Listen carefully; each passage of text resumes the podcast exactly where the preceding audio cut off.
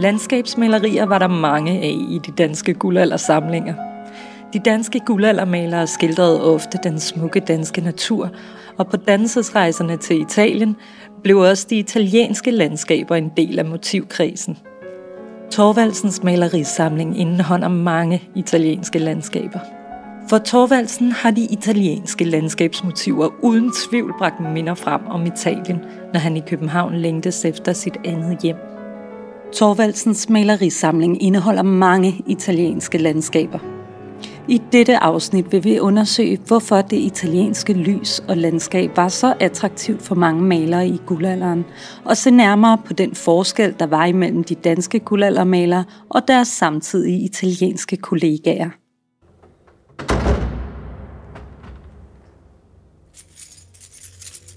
Vi er på første sal på Torvaldsens Museum i Torvaldsens malerisamling, og jeg er på vej ned og mødes med min chef og direktøren for Torvaldsens Museum, Annette Johansen. Annette har lovet at fortælle mig lidt mere om det italienske landskabsmaleri, og jeg møder hende foran et af de større af slagsen. Maleriet er cirka en meter højt øh, og cirka en meter 20 bredt.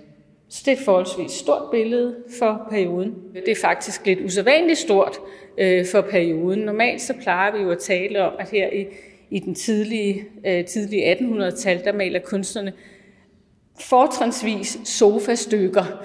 Øh, det kan man måske også godt kalde det her, men i givet fald er det et ret stort sofastykke. Vi ved ikke præcis, hvor det er henne, øh, men det er et meget typisk italiensk bjerglandskab, Øh, og øh, der er meget frodigt, øh, og der er, man kan se, der er lidt øh, sti langs med, med bækken, men ellers er der ingen, øh, der er ingen figurer eller personer i billedet. Øh, det er sådan et, et stille og roligt øh, og meget idyllisk landskabsmaleri, som forestiller et typisk italiensk landskab.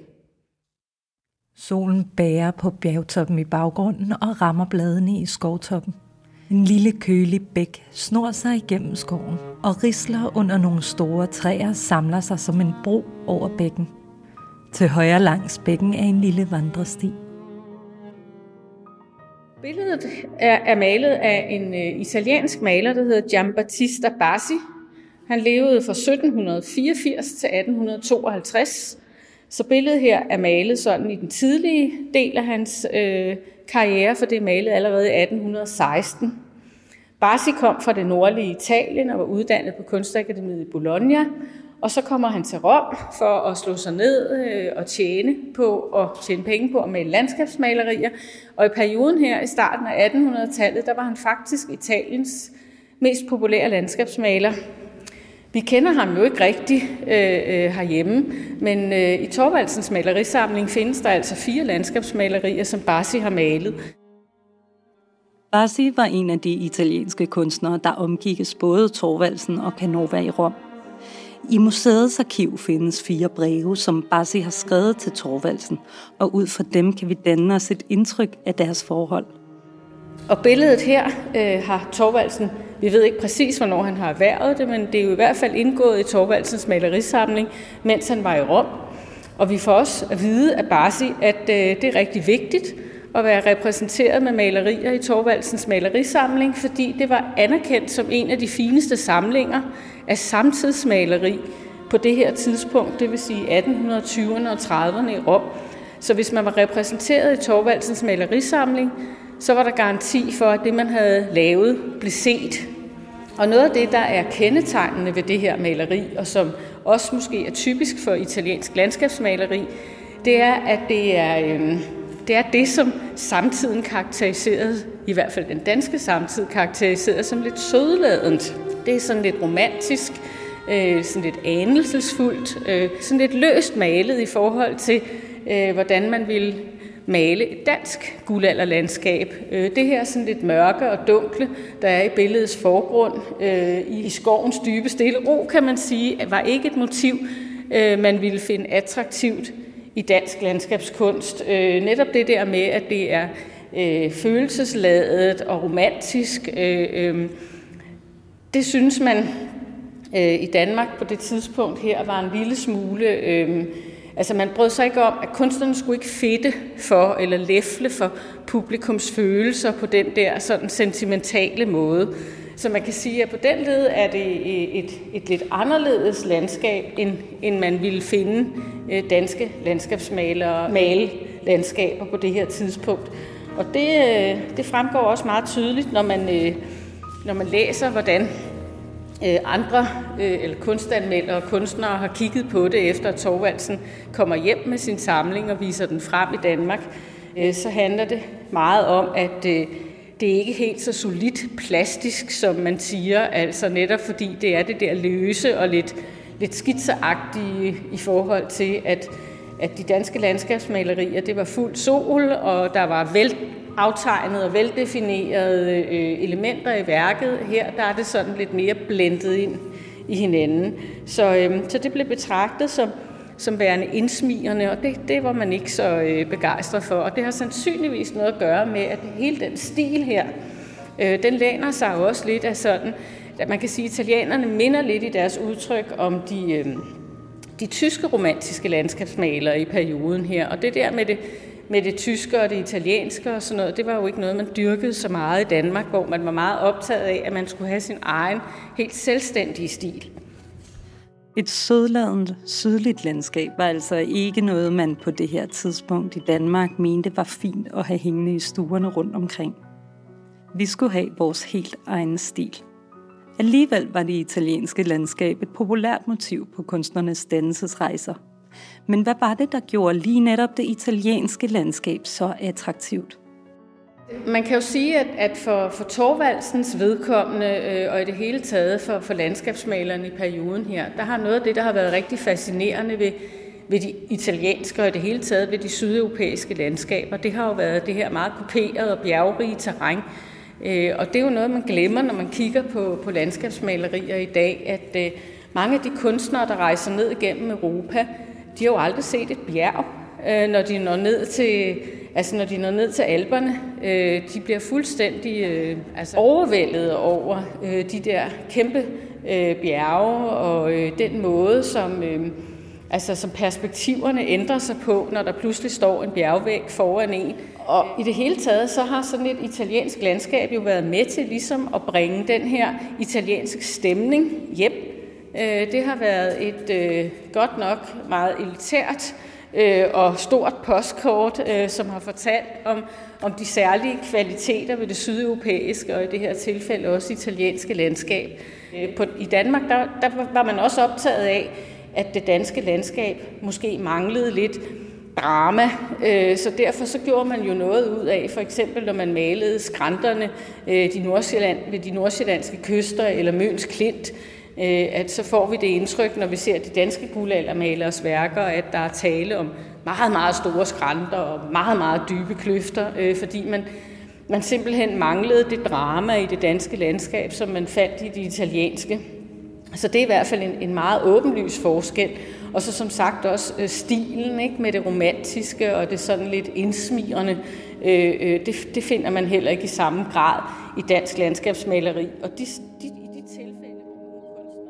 Perspektiverne i det vilde, smukke landskab var altså noget af det, der tiltrak mange kunstnere til Italien. Samtidig satte de sydlandske landskaber deres præg i de danske landskabsmalerier. Min kollega Leila Skøthaug, der er museumsinspektør og ansvarlig for Torvaldsens malerisamling, fortæller mig om et helt særligt udtryk, der findes om landskabet og den stemning, der fandtes i Italien på Torvaldsens tid. Der er et udtryk, bel paese på italiensk. Man kan også sige la bella Italia. Øh, og det er bel paese, det smukke land, er egentlig et udtryk, som vi kender helt tilbage fra, fra øh, den sene middelalder, altså 14, 1400-tallet, øh, hvor vi kender det fra litteraturen. Og det er et begreb, som, som dækker alt det, som man mener kan karakterisere landet. Og nu, kan jeg ikke, jeg, nu lader jeg være med at sige Italien, fordi Italien var jo ikke det geografiske område, som vi kender i dag. Øh, men øh, La Bella Italia, kan man sige, de er så lidt mindre indforstået end Belle Paese, fordi der siger man, jamen det er det smukke Italien, det er ikke bare det smukke land. Øh, det rummede det hele. Øh, et, et landskabsmaleri er et fragment, kan man sige, af La Bella Italia.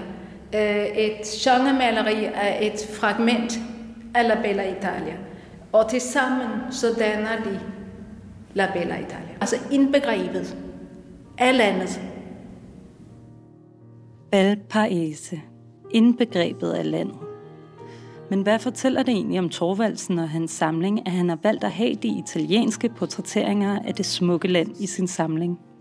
Så man kan sige, at, at øh, med sådan et billede her, øh, der, øh, der træder Torvaldsen jo i hvert fald lidt uden for, for det, vi i dag betragter som, som typisk dansk guldalderkunst. Men i samtiden, der, altså der, der var man kun efter den her type malerier, hvis man havde en, øh, hvad skal man sige, hvis man havde en politisk dagsorden et eller andet sted. Øh, så, øh, og at Torvaldsen har, altså har omgivet sig med de her sådan meget romantiske øh, og lidt sødladende øh, landskabsmalerier, fortæller jo også om ham, at han var optaget af, hvad der rørte sig øh, i, sin, øh, i sine omgivelser, og, og ikke var øh, specielt dogmatisk i forhold til, til hvad, han, øh, hvad han holdt af og, og godt kunne lide at kigge på. Og i, i forholdet øh, til, til Barsi, som jo har malet det her billede, der, øh, der kendte de jo hinanden. Øh, og vi ved faktisk, godt nok har det ikke noget med det her billede at gøre, men at Torvaldsen havde fået eller købt et billede af Barsi og bad ham så om, om han ikke kunne kunne komme lidt figurer på, og så henter Barsi det, og så retter han det lidt til, og så får Torvaldsen det tilbage. Så man har heller ikke været så, altså man har ikke været så berøringsangst. Altså Torvaldsen var jo en stor kanon og en kapacitet i kunstmiljøet øh, i Italien på det her tidspunkt, så og at få hans anerkendelse og hans vurdering af noget, har kunstnerne jo synes var rigtig værdifuldt når nu de italienske landskabsmalerier har haft så forholdsvis stor betydning i guldalderen, kan man undre sig over, hvorfor de er blevet gemt væk og ofte overset i eftertiden. Altså, øh, nu kan man sige, at, at da Torvaldsen kommer hjem, så bringer han jo det store udland med sig. Øh, og øh, i årene efter, øh, at han har etableret sig, hans museum åbner, der gør man jo meget ud af at placere Torvaldsen i en dansk og en nordisk kontekst. Og derfor de her italienske landskabsmalerier, de får ikke så meget omtale, og de får ikke så meget plads.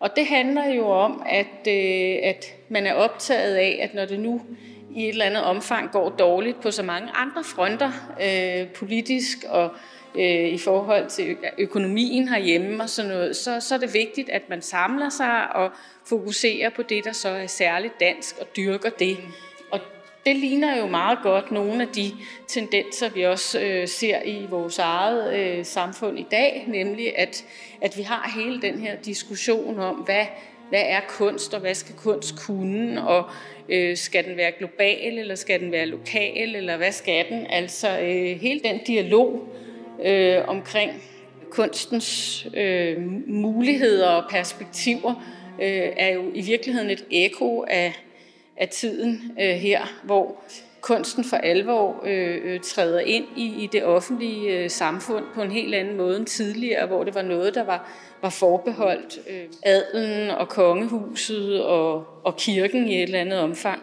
Altså da Torvaldsens Museum åbner, der er man jo ude i et, også i et, hvad skal man sige, et kulturpolitisk ærne. Øh, man vil gerne øh, promovere dansk kunst og dansk kultur, og man mener, at øh, for almindelige borgere og hele det borgerskab, som jo er ved at blive dannet i årene her op til indførelsen af demokrati og folkestyre i Danmark, der mener man, at, at en del af deres dannelse er, at de skal ind og se på idealerne og forbillederne for øh, for det samfund, som de skal, skal være borgere og agere i. Og derfor så, øh, så er man meget optaget af, at det, man præsenterer dem for, er noget, der så også hvad skal man sige, omfatter eller indbefatter de danske værdier og det danske øh, sindelag. Øh, og på den konto, så, øh, så bliver flere af de her italienske øh, landskabsmalerier og i det hele taget øh, malerier af, af især italienske, men også tyske kunstnere i et eller andet omfang, øh, placeret på magasin, fordi det er det danske, øh, det er de danske kunstnere og de danske motiver, der får forrang. Det, det var jo en del debat, da øh, Torvaldsen jo var død på det tidspunkt, hvor man skulle øh, hænge værker op øh, på museet i den del, der rummer hans malerisamling. Øh, og det var jo øh, Niels Laurits Højen. Han var kunsthistoriker øh, og, og, øh, og fik til opgave simpelthen at vælge ud, hvad der skulle hænge på væggene på Torvaldsens Museum. Øh, og der var øh, ikke så meget, der fandt noget for hans blik af de der knap 300 maler, omkring 300 malerier, som Torvaldsen havde erhvervet øh, i sin levetid, øh, der var det faktisk kun omkring 80, han, han synes var, var værdige til at blive hængt op på museet. Og den kommission, der så havde stået for ligesom at gøre byggeriet færdigt og sørge for indretningen, og at øh, hans samlinger øh, blev opstillet og hængt op, øh, de blev noget fortørnet over den der meget, meget hårdhændede selektering øh, af værkerne. Så, øh, så der, man endte med at gå på kompromis i et eller andet omfang. Men siden har de italienske landskabsmalerier i Torvaldsens samling levet en lidt hensynende tilværelse. Øhm, og derfor så, øhm, så er det faktisk også øh, interessant at kaste et blik på dem nu for at finde ud af, hvad, hvad var der med de der billeder? Fordi når man ser på dem, man ser på sådan nogle billeder som dem, Barsi har lavet, og på det store billede her, så er der sørger ikke noget i vejen med kvaliteten. Altså, de er fantastisk flot malet, og de er øh, fuldt på højde med, hvad danske landskabsmalere øh, laver på det tidspunkt her, og måske oven i købet øh, mere gennemkomponeret og mere øh, stringente i deres udtryk. Så, så, så der har ligget noget i stilen og i karakteren i landskabet og i det faktum, at man vidste, at det, det er blevet tid til at forlade Annette og de italienske landskaber på museets første sal. Hvis du kunne tænke dig at se nærmere på maleriet Skovparti Vindbæk, kan du via vores hjemmeside komme nærmere på det italienske mesterværk. Hvis du vil endnu tættere på værket, er du selvfølgelig også velkommen til at besøge udstillingen Længsler, Torvaldsens italienske malerier, der kan opleves indtil oktober 2021. Lyt med næste gang og kom en smule tættere på den folkestemning, der herskede i Italien på Torvaldsens tid, når vi ser nærmere på det italienske genremaleri. Du har lyttet til podcasten Længsler, Torvaldsens italienske malerier, produceret af Torvaldsens Museum, musik af Di Gabi, klippet og indtalt af mig. Jeg hedder Maria Horn. Tak fordi du lyttede med.